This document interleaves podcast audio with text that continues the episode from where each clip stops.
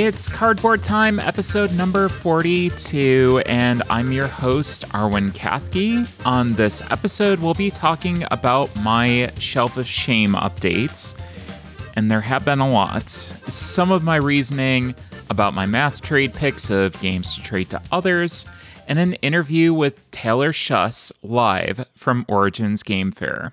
So, in a few days from the release of this episode, my annual Americon will be taking place.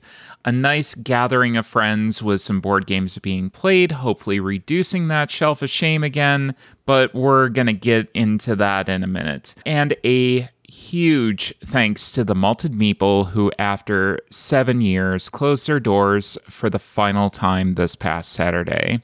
I did get a chance to sit down with Jim Reed who is the owner of the Meeple, for a final chat about the establishment's history, the memories that were made there, and what's next for him. That will be debuting in a few weeks, but for now, thanks again for all the great memories, great staff, and for being such a welcoming place. We're definitely going to miss you. Now, we did have an opportunity to close it down properly with Heather and Josh Schwartz, and I got to take home some pretty unique items so make sure to watch our social media outlet for that in the near future. Well, let's get into today's beer of the day. Today's beer of the day is the Cowboy Konkey Dong from Hoof Hearted Brewery. And if you listened to the last episode, you heard that we went there with Tim Vernig, and what a great experience it was. From the beer perspective, I gave this a 4.25. There's a lot of complexity with this nice uh, double IPA and more towards the floral side. So you had some New Zealand hops in there like Motueka, Dr. Rudi, and Nelson Sauvin, combined with mosaics and Amarillo from Texas. So it was all over the place, a lot of complexity, a very, very good IPA. And from a brewery perspective, this was a really eclectic and wild time. Like we said in the last episode, you had Patrick Swayze night with the dirty dancing and going and toasting with champagne, to the fact that they just have a random pool in the back, a very unique artwork as well on all their beers. This place was really a ton of fun. And I can't wait to go back. It may become a new Origins tradition and I would highly recommend it if you're in the Columbus area. Well, it is time to check the shelf of shame, and we don't have any review games for today because we're going to be spending a little bit of time on this and the math trade, as I said at the top of the show. So, the shelf of shame is at 166, and that is up 12 from the last time that we checked it. So we did talk about a few of these on the Origins rundown, so I may touch on them again very quickly. Uh, but I do also have some new stuff in store that we'll get into. So, the new additions that I've played already, there's been 10 of those. Uh, Sunny Day Sardines, reincarnated. Uh, Decorum Green Team wins. Set a Watch we've talked about. Uh, New York Zoo is one that I didn't talk about. So we got that out at the Malted Meeple, and I definitely would like to talk about that in a future episode. Studies in Sorcery by Weird Giraffe Games. I did get to play that, and I will have a full review very shortly, as well as Gartenbau. Now, Gartenbau is by 25th Century. We had a wonderful time with that one. Uh, I don't know if I'm going to do a full review on that or not. We'll see, but I definitely recommend checking that one out if you are into very heavily aesthetic games a lot of floral tile laying. Really, really cool game. I definitely recommend checking that out. Catch the Moon, I will have a full review of that coming up very soon by Thames and Cosmos.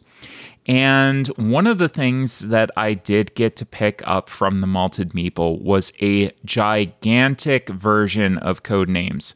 I think the cards are like four times their normal size. They are absolutely massive, and I can't wait to bring this out to the table. Kind of a surprise for some company that may not know that I have it. Uh, but if you're a listener to the podcast, you're going to know. So there you go. So there are 17 new additions that I haven't played yet, and I will run those down now, starting with Nemo's War, Gun La Isla, Kingsport Festival, Euphoria, Build a Better Dystopia, and Five Tribes, all coming from the math trade. Burn Cycle, New York Pizza Delivery, Nidavellir, Fossilis, uh, all coming from purchases that I made at the convention, with the exception of New York Pizza Delivery and Nidavellir. New York Pizza Delivery was a Kickstarter that I got, and Nidavellir uh, was a promotional copy that I got. A gift of tulips from Weird Giraffe Games. I did get to demo that at the convention. I can tell you that I already really like the gameplay flow. Um, but I'm going to wait until I have a full play in to do my review of that. Old London Bridge by Queen Games, Stick'em Anno 1800. The Little Flower Shop dice game was a Kickstarter that I got in the mail. Uh, speaking of which, Blood on the Clocktower finally came in after like three years plus, I believe, that I've been waiting for that. And just by the production quality alone, I cannot wait to get this out to the table. I've heard nothing but great things. I do need to get the right group assembled that uh, is going to enjoy playing it. So, looking forward to that one. And then Star Trek Frontiers was another acquisition that I got from the Malted Meeple. Basically, Mage Knight in a Star Trek theming. Very interesting, intrigued me. I love Mage Knight to begin with, so I know that I'm going to love this. And then three games that actually are leaving the collection are Legends of the Hidden Temple, uh, Warhammer Disc Wars, and Funkoverse Rick and Morty. I will be talking about those in a minute here as I talk about math trades. Now, I did participate in the math trade Origins, like we said. Uh, Jamie really enjoyed it and I did as well. The math trade system was really interesting, and for those of you who are unfamiliar with math trades, math trades basically facilitate trades between multiple parties at once. So the gist of it is that you put together a list of what you want and what you're willing to trade. And since there might not be a direct match between party to party, a math trade will use an algorithm to make multi step trades. So basically, you give a game or cash to somebody, and they give a game or cash to someone else, and so on and so forth. So it really kind of creates these little chains of trades that you go and you get what you want, but you don't necessarily directly give that person what they want. So there's some chaining going on. As far as how the actual algorithm works, I'm not entirely positive. Uh, I just do know that that's how the trades are facilitated. Again, really enjoyed it. A good amount of games on my list did come from the math trade that were new. Um, you know, and and they're all games I've been looking forward to playing and just hadn't really decided to pick up. You know, some that I've heard about for a long time, and then others I've just heard about recently that people have said, "Oh, you've really got to play this." So I did do a TikTok video and basically math trades are a really good way of being able to pick up some games in trade for things that you don't necessarily want. And that gets into my next point. How did I decide what to trade?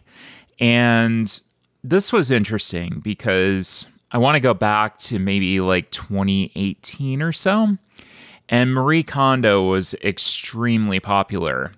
And I had a major issue with that philosophy because it's like, oh, well, you know, these spark joy and these don't. Well, all my games spark joy, obviously, if I bought them. But when I actually stepped back and took a look at it lately, she was absolutely right, especially with a collection of my size.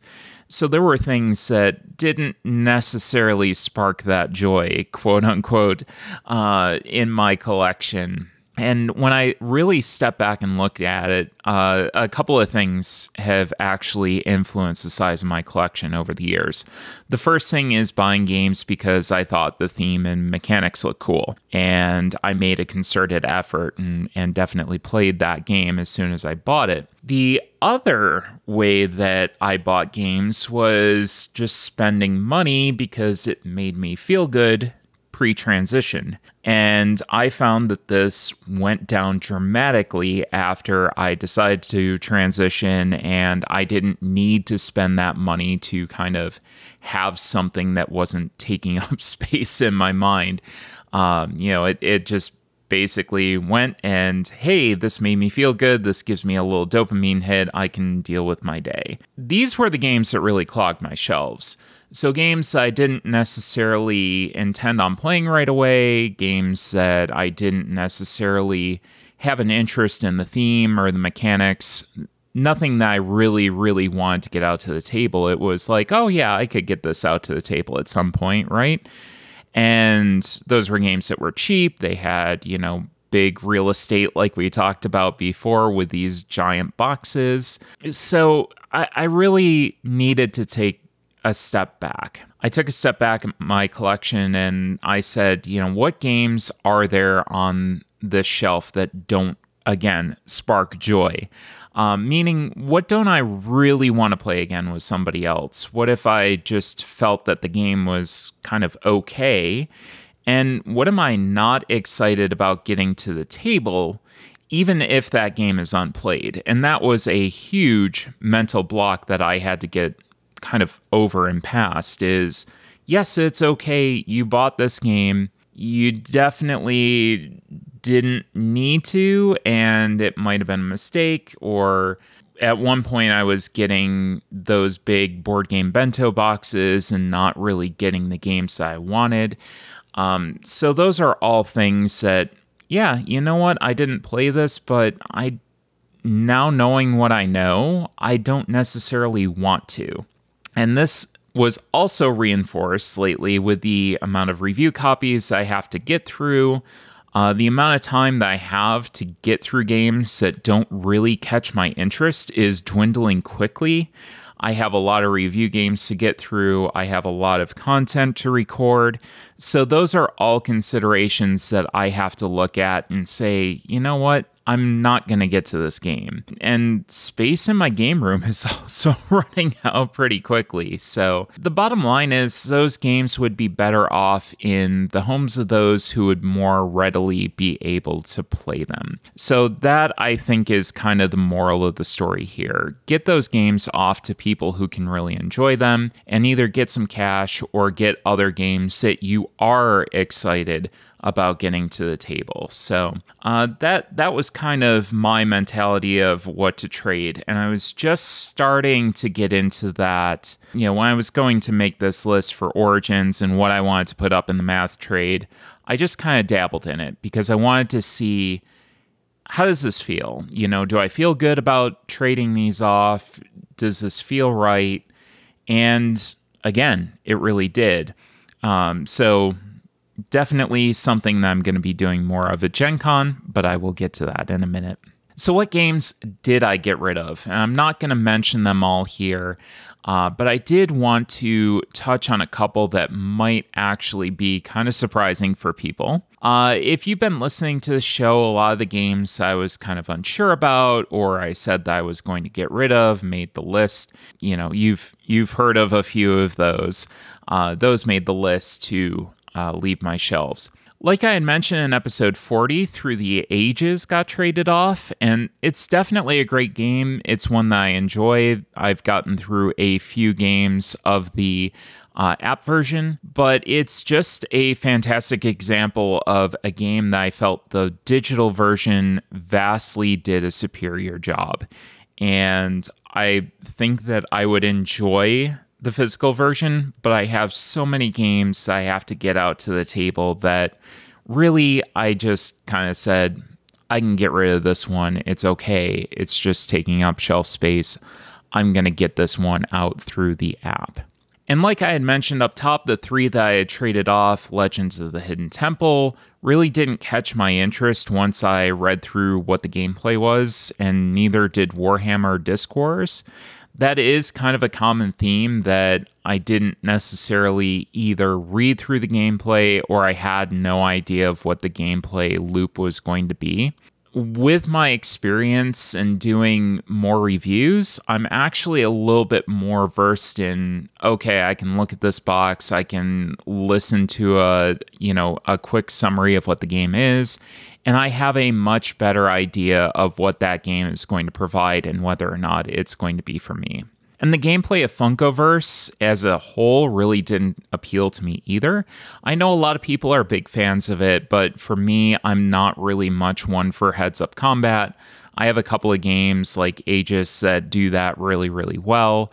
And this just didn't hit for me. It just didn't have that feel that I was looking for. So I love the concept of being able to clash these universes together, but the gameplay just felt kind of dry for me.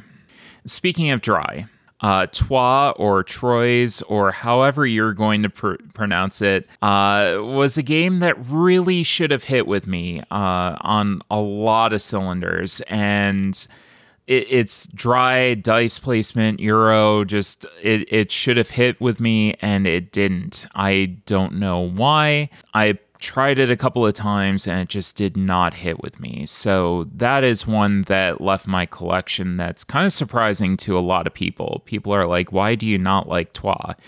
And it it just it felt okay.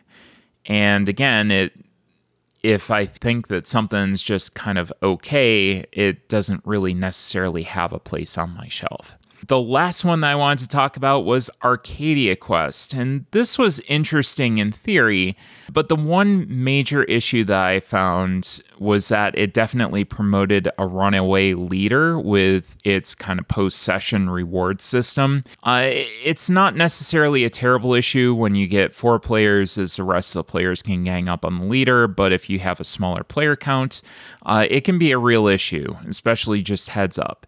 And that combined with the fact that finding four players for a campaign game at this point can be a very, very tough thing to do nowadays. Uh, it's tough to balance catch up mechanisms with trying to reward someone for doing well.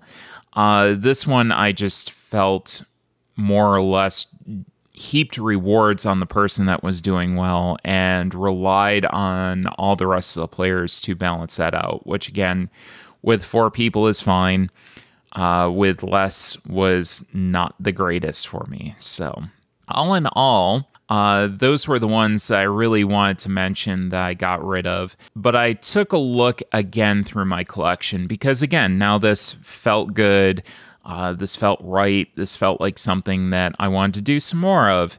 And so I went through my shelves and took a really much more in depth look and said, you know what, I've got 45 games on the docket for Gen Con that I can take care of and I can get rid of. So uh, we'll see what makes the final trade pile. I have to go in and finish up my selections, but I'm interested to see how this one's going to go at Gen Con. A little bit different system than the one that was at Origins, a little bit. I, I would say old fashioned. Others would say clunkier. Uh, but it, it definitely was uh, a little bit of a different system to have to get used to. So, uh, again, if, you're looking to potentially get rid of some of those games that are just kind of taking up space on your shelf, math trades are really good for doing that. And uh, usually they'll have a flea market associated with it as well. So, check those out. See if they're for you. Uh, it, it's not terribly complex, but there are some some things kind of getting into it that you need to know. And there are a lot of resources out there to learn. So, I hope you enjoy it as much as I have. Well, stay tuned because coming up next, we have an interview with Taylor Schuss. So, welcome back. On today's interview segment, we have Taylor Schuss on our first ever live interview with a guest from Origins 2022. Taylor is the designer of Stonewall Uprising, a asymmetric deck building tug of war about the fight for LGBTQ civil rights. After playing the game last year at Origins in October, I knew I had to get Taylor on the show to talk about the game. Nearly a year later, here we are in person back at Origins. Taylor, welcome to Cardboard Time. Thanks for having me. I I appreciate you being here. How's the convention going for you so far? Uh, busy. I I've been demoing the game a lot and uh, going to talk to other publishers about other projects. So busy, you know. I hear that there's other projects in line. That's that's amazing. That's something that I will ask you a little bit more about later. But why don't you go ahead and tell the audience a little bit more about yourself? Uh, yeah, uh, my name is uh, is Taylor. I, I'm a game designer from Southern California you know, not all my games are about historical topics or like wildly serious, but when I had the ideas for Stonewall, uh, you know, I just, I just couldn't help myself. Why don't you tell me a little bit more about your place in the LGBTQ community? Sure. Um, so I'd say the biggest one is that I identify as a gay cis man. So, you know, I, I'm gay. I'm, you know, I'm queer in that way. Mm-hmm. Um, my my nephew currently identifies as trans as well. So you know, I, I, have some experience a little bit there, although it's not my experience. You know, it's, it's but I'm hearing about it. I'm, you know, I mean, I'm an uncle, so I hear about that stuff. Yeah, you are family, and it is somebody in your family that you're working with, which is which is fantastic. It's great. And, and my maternal grandfather uh, was gay as well. Oh, okay. Um, so, you know, it, it's kind of some weird links all the way up the chain. Yeah, exactly. Sometimes it happens that way. It seems like there's there's a family connection, I, and I think part of that comes from eh, seeing acceptance and seeing. Oh yeah. You know, it, people accepting and loving, and seeing that kind of community almost uh, kind of coalescing around that person. I think that that's uh, that's really important, and that can lead to, well, my whole family, you know, had had some background, right? Yeah, I mean, it, it all kind of runs downhill, I, I think. So, and a, hopefully in a positive way. That, that's absolutely. So, tell us a little bit more about Stonewall Uprising.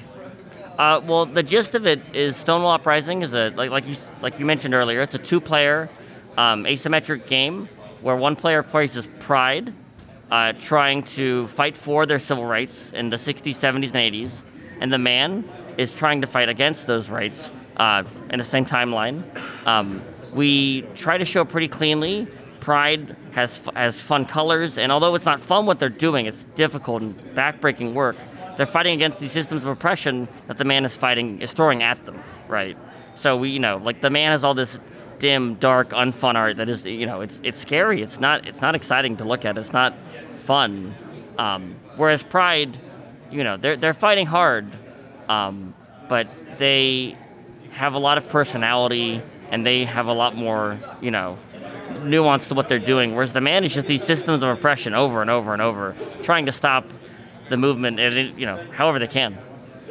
So one thing that we've talked about on the show before has been what comes first. You know, the the design and the mechanics, or uh, the theme. And I'm pretty sure that I know what the answer is already. But uh, what was the case in Stonewall Uprising?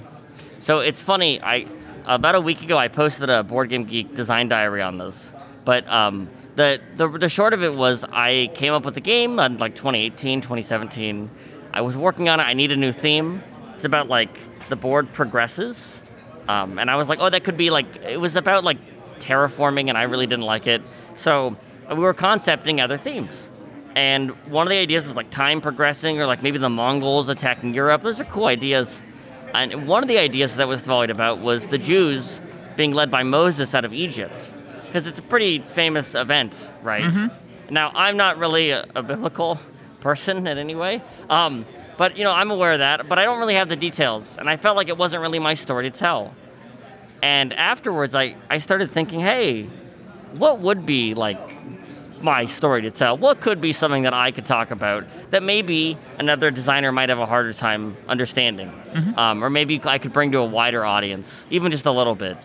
And that's when I thought about Stonewall. I'm like, oh, well, our history is, you know, it's it's it's begins pretty rough, to put it mildly. Oh, very rough. and of course, Stonewall's not the beginning of the history. Queer people have been around all throughout history. Mm-hmm. But showing when things started to change I think is, is mostly what I want to be talking about.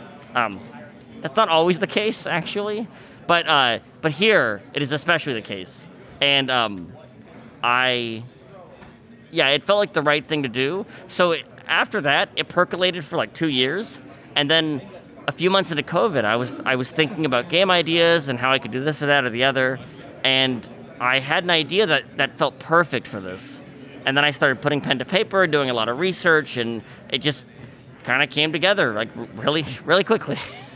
Oh, that's amazing. It, and that's actually the opposite of what I thought. I thought you would have said you had the concept, you wanted, you know, to design a game around Stonewall, and that's the exact opposite. Well, of, I mean, it did start with the theme. It just I I let it percolate, I let it sit and mature in my head and think about how I wanted to do it. Because when I thought about a Stonewall game, the first idea is like, oh, you do the Stonewall riots, and it's like this cooperative endeavor where you and, and your, your queer friends are fighting against the police. I think there's a game that should be like that. I, I, I don't think it's a bad think- idea. Yeah, I think there's absolutely a game in that. Um, but I- was playing games like This Guilty Land at the time by Amabel Holland, and I saw how by playing both sides of the conflict, it, it had a message, it had a narrative it wanted you to go through, um, and it made you feel things. And I, I was hoping to emulate something like that with my game. Um, and so that's why I ultimately decided to go for a competitive game where it's head to head. And uh, but yeah, I mean, I'd love to see a Stonewall game where it's cooperative, and I think there's totally a place for that in the market. 100%. Do you think that might be something that you develop later, or Maybe. Uh, cooperative games are hard, very hard, for other reasons. It's possible. I have a co-op game in, in, that I'm working on uh, that is also kind of queer, but it is set in the far-flung past and not anywhere now. So we'll see. We'll see. I mean, it, it'd be cool. Although having two games about Stonewall would be kind of wild. I, I, I mean, who knows? I, I'm not. I'm not saying no. I'm just saying, it'd be kind of wild. can make a whole series? I mean, you know, Emerson Matsuuchi, you know, made a Century. You know, you could have the three games that kind of work together. Sure. I mean, I think he yeah. set out to make sure that yeah, they work together yeah. to begin with. Yeah, we'll see. I, I have some ideas in that realm, but most of them remain ideas. Even though I, you know, I, I'm working on a lot of things. Of course, I mean, I, I can't just work on one game. It's not, Yeah. You've done an extensive amount of research on the subject in the development of this game. Can you tell me some of the things that you've learned during your time working on the game? Sure. A lot of the info from the 60s can be sparse uh, because just not a lot was recorded, not, not, not well or easily, or, or kept well, right? That, that's a whole other issue. And so, hard details from there, you know, broad details, pretty easy. You know, like actual exact details, kind of hard. But I mean, the stuff that I found really wild was about. I think the pride flag is the big one. You know, when I think of the pride flag, I think of the six colors. And I mean, granted, now there's there's new pride flags, like the progress pride flag and things like that.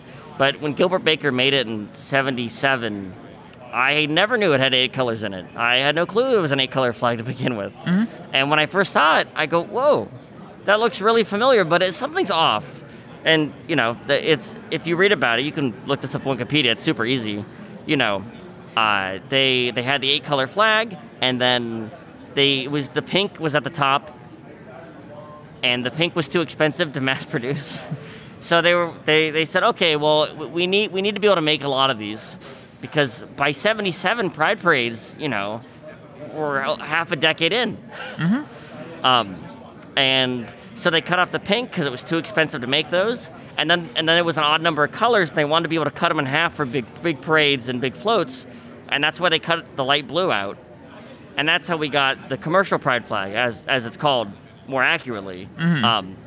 Because again, you have the progress pride flag, and I mean, there's a ton of variations now, but for a long time it was just six colors. Um, and I like the simplicity of that. Uh, the other thing was, you know, how, how late a lot of the other ones came. Uh, doing doing research and looking into the flags because we because I announced recently that we have special covers that you can get which have pride flags on the covers themselves and actually changed kind of the lettering of the logo to, to demonstrate that. You know how late a lot of those flags came into the process. The, the trans flag and the bi flag were both made in the late 90s and uh, the lesbian flag we're using is pretty modern for because of a lot of issues there and it was you know there's a big discussion internally about what to use and what's most respectful um, But I mean, it's you know just the history of those, like those alone, just just those Yeah. pride flags. um, and then seeing a lot of the you know reading about the response in the 80s, not only from the main media, but also internally within the queer communities, was really heartbreaking because so many people were so adverse and hesitant to practice safe sex and and and just be safe generally, not go to bathhouses. I mean, it's wild today. I mean, just to consider it. Yeah, it was it was certainly a different time back then, and it's kind of scary to think about that now. In in the terms of, I, I guess it's good that we've made that amount of progress, uh, even though there's forces that are trying to push that back. I, I, I do think that looking back at that, it's it's very frightening to to see the way that things were. Yeah, and I mean, one of the other things that I think is, again, wild and that impacts everybody. Everybody listening this, to this can understand that in the late 80s, the CDC was very slow to act. Um, and I'll note, they acted. It just, it just uh, NIAID and the NIH had a really hard time responding to a lot of the claims about AIDS and HIV because it takes so long for things to manifest and for there to be any consistent manifestation. And so ACT UP, the gay men's health group, formed. That didn't quite go anywhere. ACT UP formed. I mean, they did did things, but not like ACT UP. ACT UP did things and demonstrations and protests, and they really got people talking. They put a giant condom around one politician's house who was very anti giving money to AIDS, and they lobbied the CDC and all those and all those places like the NIAID. And what's wild is they knew their stuff. They were doing internal research and, and spreading that informally through the other AIDS activists. And what that led to was the fast tracking of a lot of medicine that did save lives. Um, although they were a little reckless at first, it's true. But it led to the fast tracking, which is the reason we have like a COVID vaccine so early. It would have taken almost 10 years without the work that ACT UP did. And just, just the ramifications. Boom, boom, boom. And who did a ton of work on that? Anthony Fauci. Like, whoa. You know, I, I didn't know that like three years ago. I, I had no clue, but you just do all this research and it just cascades. And, And again, I comes did this research during COVID times, so, you know, I, I had a lot of time on my hands. I think we all did. yeah. Um, so, what other games did you find, if any, that have tackled this subject? Uh, well, there's the classic Gayopoly. Wait, I'm kidding. Um, although that game uses the hanky code, which I was very surprised by. Yeah. I, I did not expect to see the hanky code, like a real thing, in a game like Gayopoly. You just kind of expect them to put rainbows on something. Um, uh, there aren't really games that have tackled any topics like this. There are games that are adjacent. Uh, Fog of Love has has I I haven't played Fog of Love, but I know they have multiple covers and like versions with queer characters. Yeah. Um, and I think that's amazing. I think that's awesome. Um, and there's a lot of games that have queer themes. Uh, maybe not a lot, but there are some um, that have them. And but there's none really t- directly talking about the history of of our culture in this way. And so for me, that's one reason why this guilty land really spoke to me because it was talking about this horrible event, eh, really before the event, because it's right before the Civil War, and it's talking about it and trying to be mature and earnest about what's going on, but showing you how terrible it was. Um, and so I, I looked at that as inspiration because it was there aren't, there aren't really a lot of comparable serious games. There's very few serious games to begin with. Yeah. Um, and it's tough because you want games to always be fun, but having moments of earnestness, I think, is valuable. Well, and, and the ability, I, I think one of the things from my perspective when I played it is the ability for the game to convey a very visceral feeling. I have not had that in my entire time of gaming, which has been, you know, 15 plus years, I think, at this point. Um, and, and really to have that and have that unique feeling and sensation was was something that was very real. It's it's a theme that isn't often explored, like you said, um, but it's something that maybe should be explored a little bit more. Well, one thing that I've had some conversations here at the convention is about how games are art, and I think that's just a fact. But because we have to commercialize them, it's scary. The, the stronger the reaction, the less likely you're going to know how good your sales are. And I love games that don't have strong, serious themes, but you know, if we're going to really call games art, we kind of have to own up to it. I think. Yeah. And I think um, one of the biggest goals I had with Stonewall was to get that emotional reaction in in what I might call the fairest way. You know, in, in a reasonable way where I'm not like just manipulating how you, how you're feeling, but having the game tell a narrative of what's going on without having to, to make you read a history book about what's going on or what ha- I want I want the game to tell the story with you and you have agency in that story. Mm-hmm. And that's really hard to do. It's very hard to do well.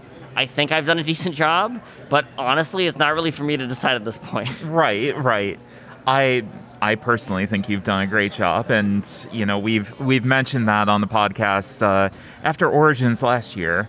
Uh, we've talked about the game, so if you do want to know uh, more about the game, you can definitely go back and hear our thoughts uh, on our Origins wrap up from 2021. Now, how important do you feel, given the era that we live in, that the subject material um, that this game tackles is? So, really giving people that opportunity to live the history and to really understand the events, you know, how important do you think that is? I mean, I think it's incredibly important. I think right now, you know, things look very spooky for a lot of people, and I don't think it's unreasonable to feel that way. And it's somewhat uplifting to see us as a community come from basically nothing. I mean, really, not. I mean, the game starts when there's some groups active, but just to see that evolve over time. And the best thing is you're playing the game with it. You're evolving your community over time when you're playing Pride. And, you know, on some level, it also helps you abstractly understand the pushback. The more you get your ball rolling, so true is for the opposition. And I think, you know, my game can only go so far. You know, I can't teach people how to, you know, speak up and be activists or anything like that. I'm not. that's not happening. It's still a board game. Mm-hmm. You know, I have to abstract all these things, but showing people, look, we've come this far, and we're not stopping. You know, the fire is going to keep on burning, um, and then everything's just gonna just gonna make it work because people have to put in the work and effort. It's not just magic, of course, and I don't want anyone to think so, think otherwise. But you know, it's it's hugely important that we we understand where we came from and what people said then and how wrong they were.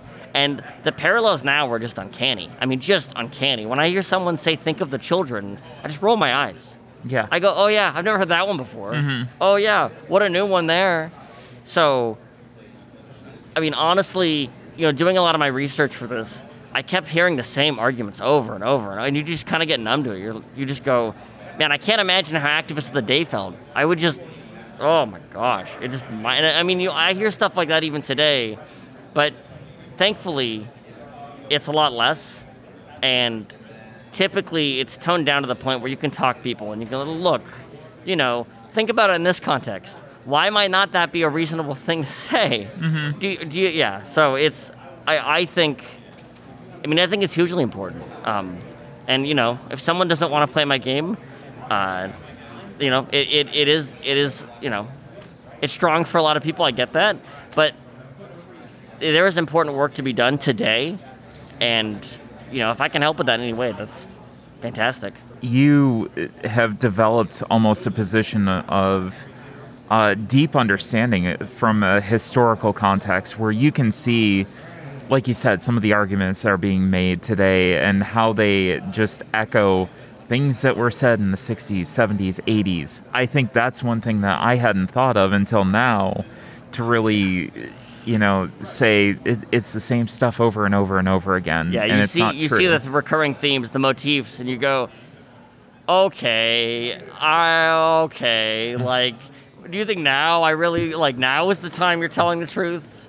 Come on, and sometimes you know I get the vibe it comes from a place, typically, where where they really do feel that way, but you hear it time and time again, and I go, surely you have to see the pattern, surely you know, it's just it's just wild because I, I get it. It's a natural reaction. But if you stop and think about it, you go, oh well, we said this then and we were dead wrong. yeah. Maybe the same is true now. You know, So it, it's tough. I, I think it's it's very tough. But yeah, there, it, there's all these patterns you see, and it's just it's kind of scary to see them just lie back on the same argument. You go, come on, stop it. How long is it going to take you to find a new argument? Yeah.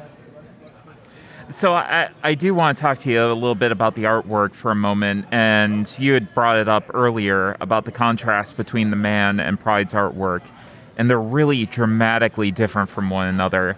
When and how did you come to a decision on that? Um, I think it was a pretty early idea we floated about having two different artists to do the sides to make sure the contrast was clean, because we didn't want anyone to get the wrong message that they were totally equal in every way. You know, the gameplay is not equal, um, and so we figured showing that through the art made a lot of sense. Uh, but we had a ton of talk about the art and how to portray it. I, I think one of my favorite ideas was doing like a Norman Rockwell like photorealistic look for all the man cards. So they show like, you know, that kind of like happy family, but the joke is they're doing all these horrible things, like they just in that style. Um, and it, like we had a lot of ideas.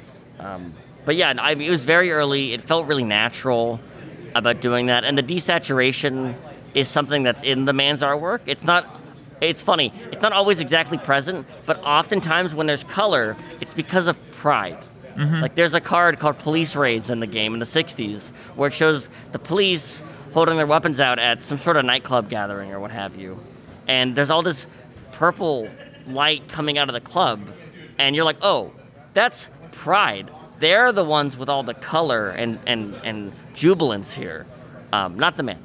Yeah, so I feel that this could potentially be used as an educational tool, and I've talked to different organizations in uh, the Cleveland, the Akron, uh, even the Columbus area about potentially using it to educate people at community centers about what's gone on. Do you feel that it could be used as an educational tool? That's tough. I I love the idea of using games as education, but there's a lot of hills to climb. Mm-hmm. If the game played with a million more players, that'd be way easier. You know, if you could play with eight people, oh man, yeah, oh my gosh. But because it's a one to two player game, that's a little harder. Mm-hmm. In a classroom, you can't, you know, it's it's difficult to have one student and everyone else watch, obviously, and it's awkward to give everyone a copy.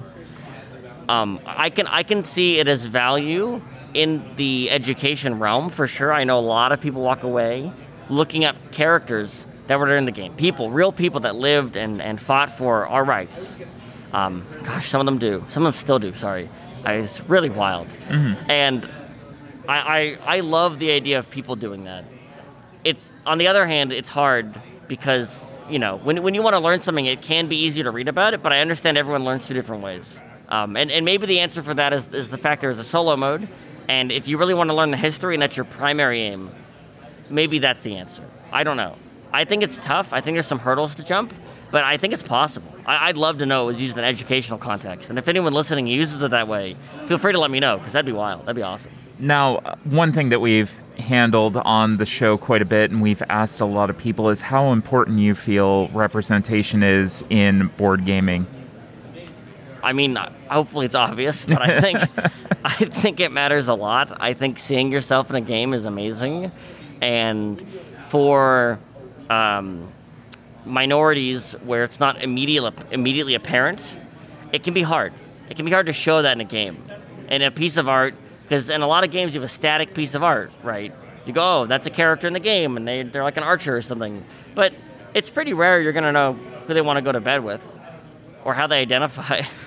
so I, I think that's an interesting challenge. I've seen games approach that in really cool ways, where in the background they might have like a pride flag, and you're like, oh, I get it. That character's pan, you know, or it shows uh, what gender they identify have, or, or don't identify, you know, what, Mhm. how, how they identify gender-wise. I think that's great too.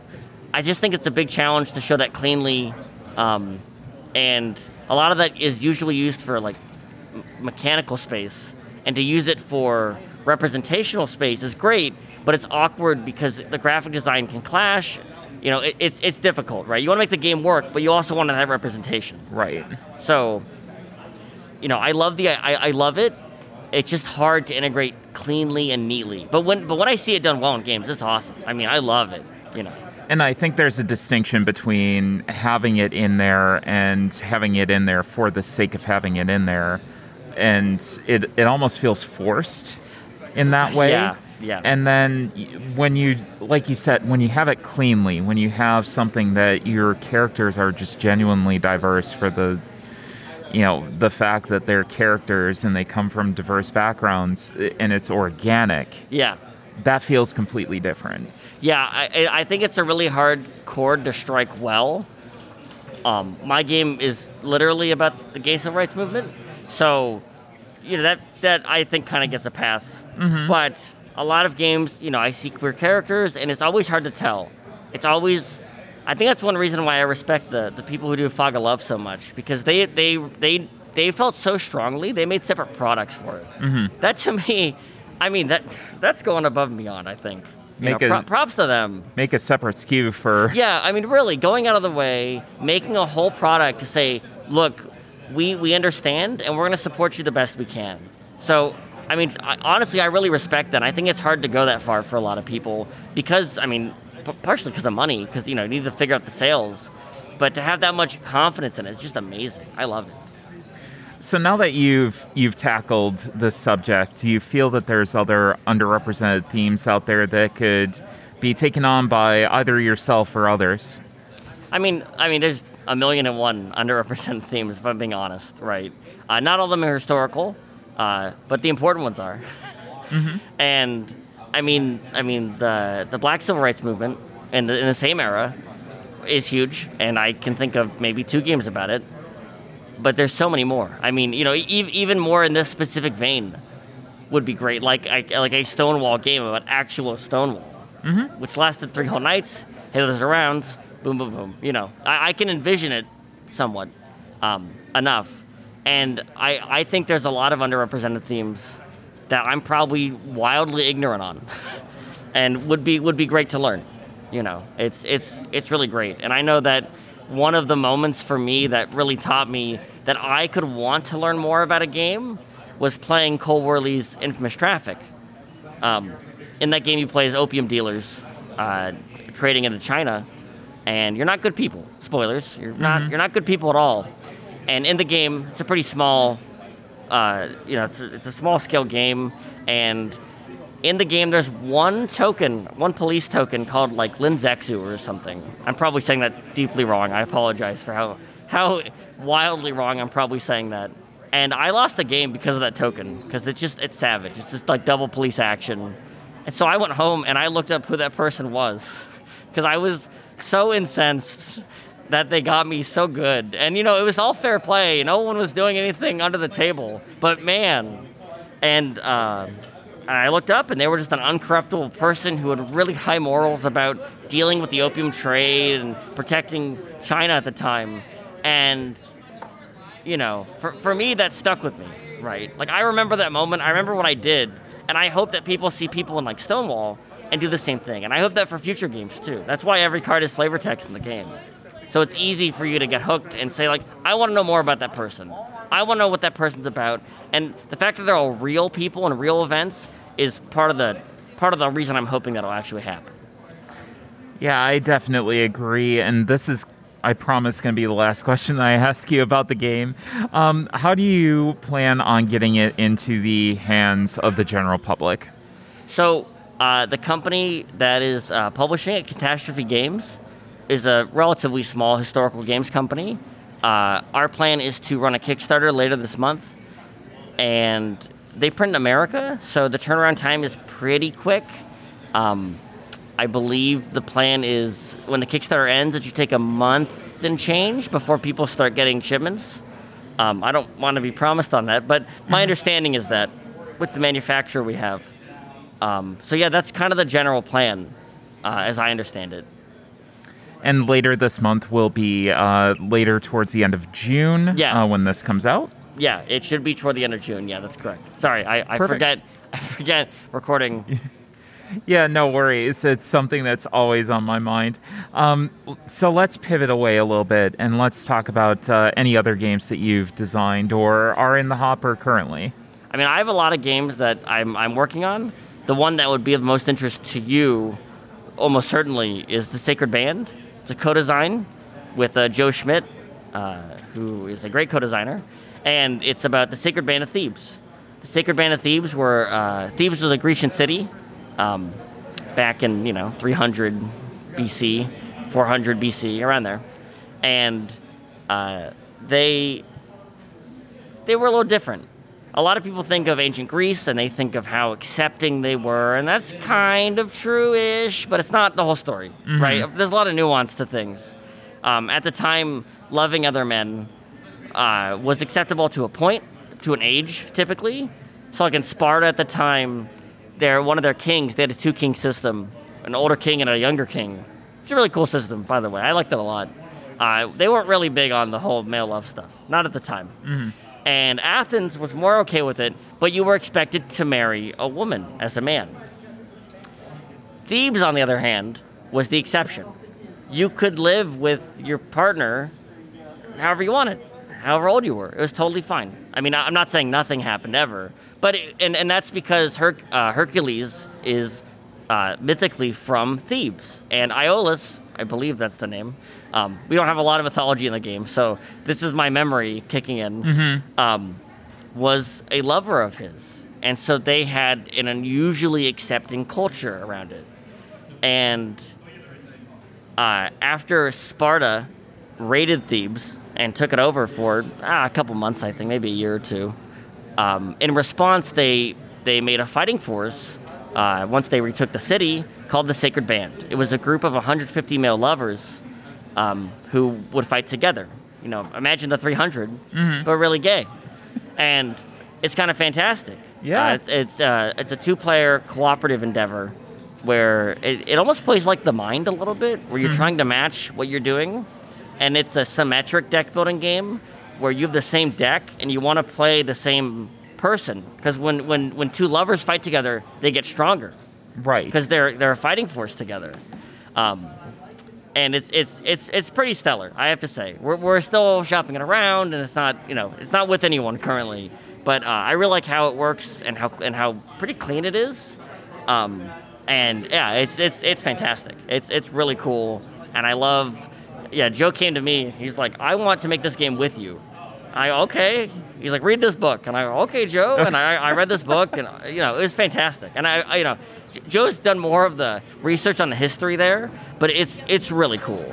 It's it's really neato, um, and I'm really excited to eventually get it out, whatever, whenever that is.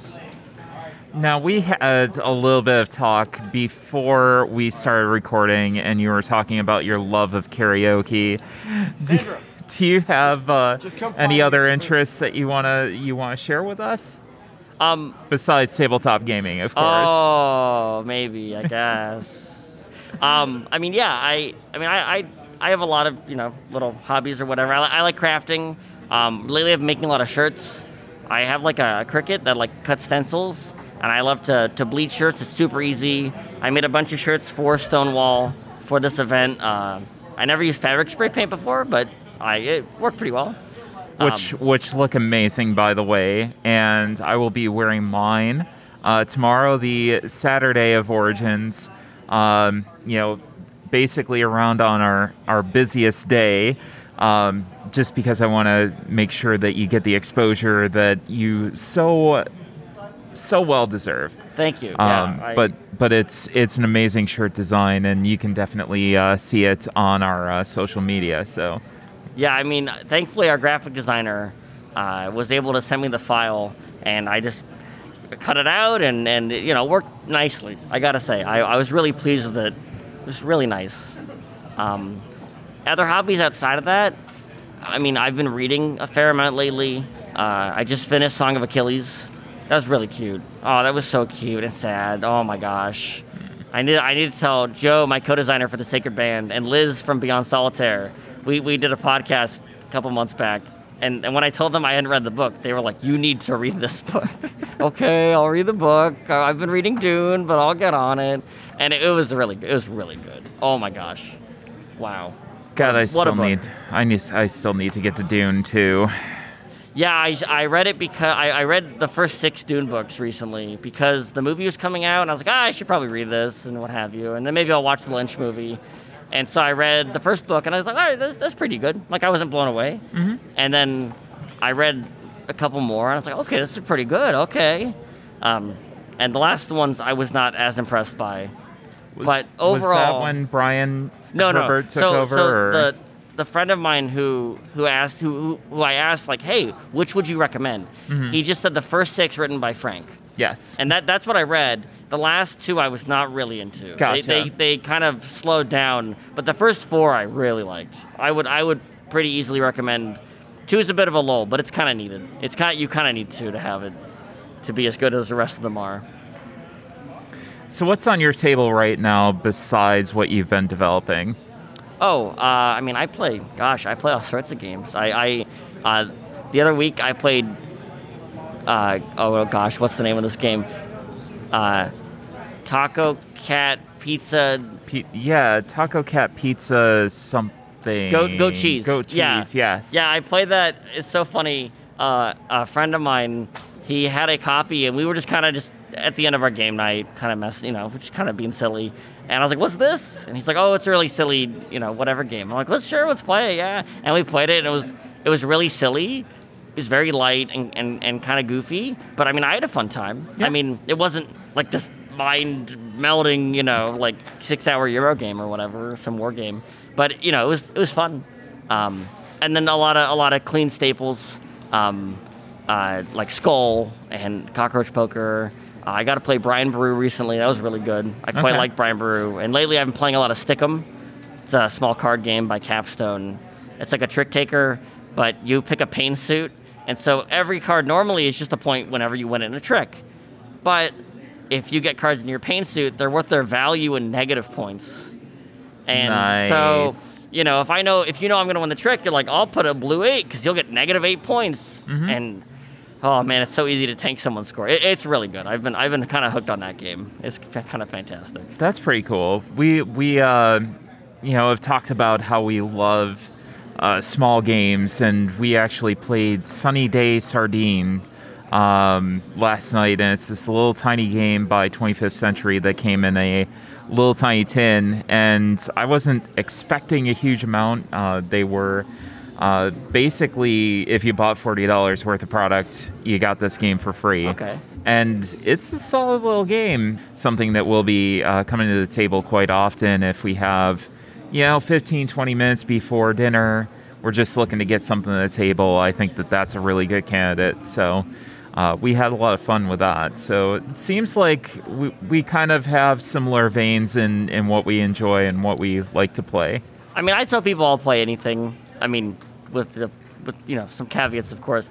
Time being the biggest one. Right. If a game's like over two hours, man, I have to really like the game. I really, I really have to love the game. It's tough. Yeah, uh, but I mean, I, t- I tend to, to drift toward games that are 90 minutes or fewer. I have bought one game this con so far, a single game that I was very excited to buy. Like I knew I, I, I, I saw it on the Origins list on BGG, and I'm like, I'm buying that game, one million percent. And that game is Llama Dice, because it's the first time Oh. it's been available in the states. I almost imported a copy because Llama, like, oh my gosh, we play plenty of Llama, and So good. again, it's not like some big fancy game. And then when I saw there's a dice version, I go, kaboom, let's do it. Um, and I gotta I gotta play it once. Uh, it, it ebbs and flows, but I, I, I like it. I need to I need to play it more. That's that's the real answer. Is I need to play it more. Is it as easy to teach as like Llama is? I would say so. Okay. I would say I was surprised. We went through the rule book, and at first we're a little confused because you know it's your first play, and I, I didn't look too hard at the rules. Most games I do, but for Llama, I was pff, whatever. um, and a lot of them are very similar from Llama. It is not that far a departure, just with some dice. Oh, perfect. So, uh, anything else that you want to discuss? Gosh, um, I man, I n- nothing jumps to mind. I mean, I'm kind of I'm really happy to be here. I'm really happy to be talking about all this because it's just really important stuff. Um, and and seeing seeing all the support, you know, at the convention, I've had so many people come up to me and tell me how important they think it is, and how they want more games like this. There's a hunger, there's a desire, a drive for more games like this. And it's amazing that my publisher, Catastrophe, was willing to to, to sign the game and, and, and get our work and make it, you know, get it done with me. And I really hope that other publishers see this um, and say, hey, we want more games like this. We actively want more games like this. So that's something that I'm excited to see. You know, they don't need to be historical, but you know, g- games with these themes are, are rare, and you know, most historical games are about shooting each other. Eh, Yeah, eh, pass. it's been done. yeah, it's really been done. We're we're always looking for something new, you know, whether it's a new theme, a new mechanic, and I think that's you have there's there's elements of take that or not take that, but tug of war in your game. You know, there are comparisons to games like uh, Twilight Struggle and that, but um, I think the the magic of it is it's a theme that hasn't been explored, and it it, it gives you that visceral feeling, like I said. And that is something that's new. It's unique. It hasn't been done a lot, in my opinion. And I would absolutely agree that there needs to be more of that in this space. yeah, yeah, I totally agree. Yep, hundred percent. So, how can people keep up with you on social media? Uh, well, for social media, I like to keep pretty clean. I really just use Twitter, so I'm sorry if all I use is Facebook or Instagram. Uh, but my Twitter is uh, Taylor Schuss, or you can you can find my handle at Drawn Onward. It's a palindrome, so if you can spell the first half, you're good. Perfect. Well, Taylor, again, thank you so much. It's been such a pleasure having you on the uh, show, and you know, have a great convention. We're we're looking forward to walking by the booth and seeing you, you know, a few more times before we leave. And uh, if I don't get to say it beforehand, congratulations on the Kickstarter. We hope that it goes extremely well for you, and uh, we'll be we'll be backing. I know that much. That's awesome. Yeah, thank you. I, I'm I'm very excited to see what Saturday brings. That'll be really interesting to see the foot traffic there and the interest levels. So yeah, thank you. Absolutely. Thank you. And I think that's going to do it for us today. Check out our website at cardboardtime.com for all our latest information. Our Instagram and Twitter is at cardboard underscore time. We have our Board Game Geek podcast page and our Board Game Arena group. Just search for Cardboard Time, where you can start up a game or just chat with us.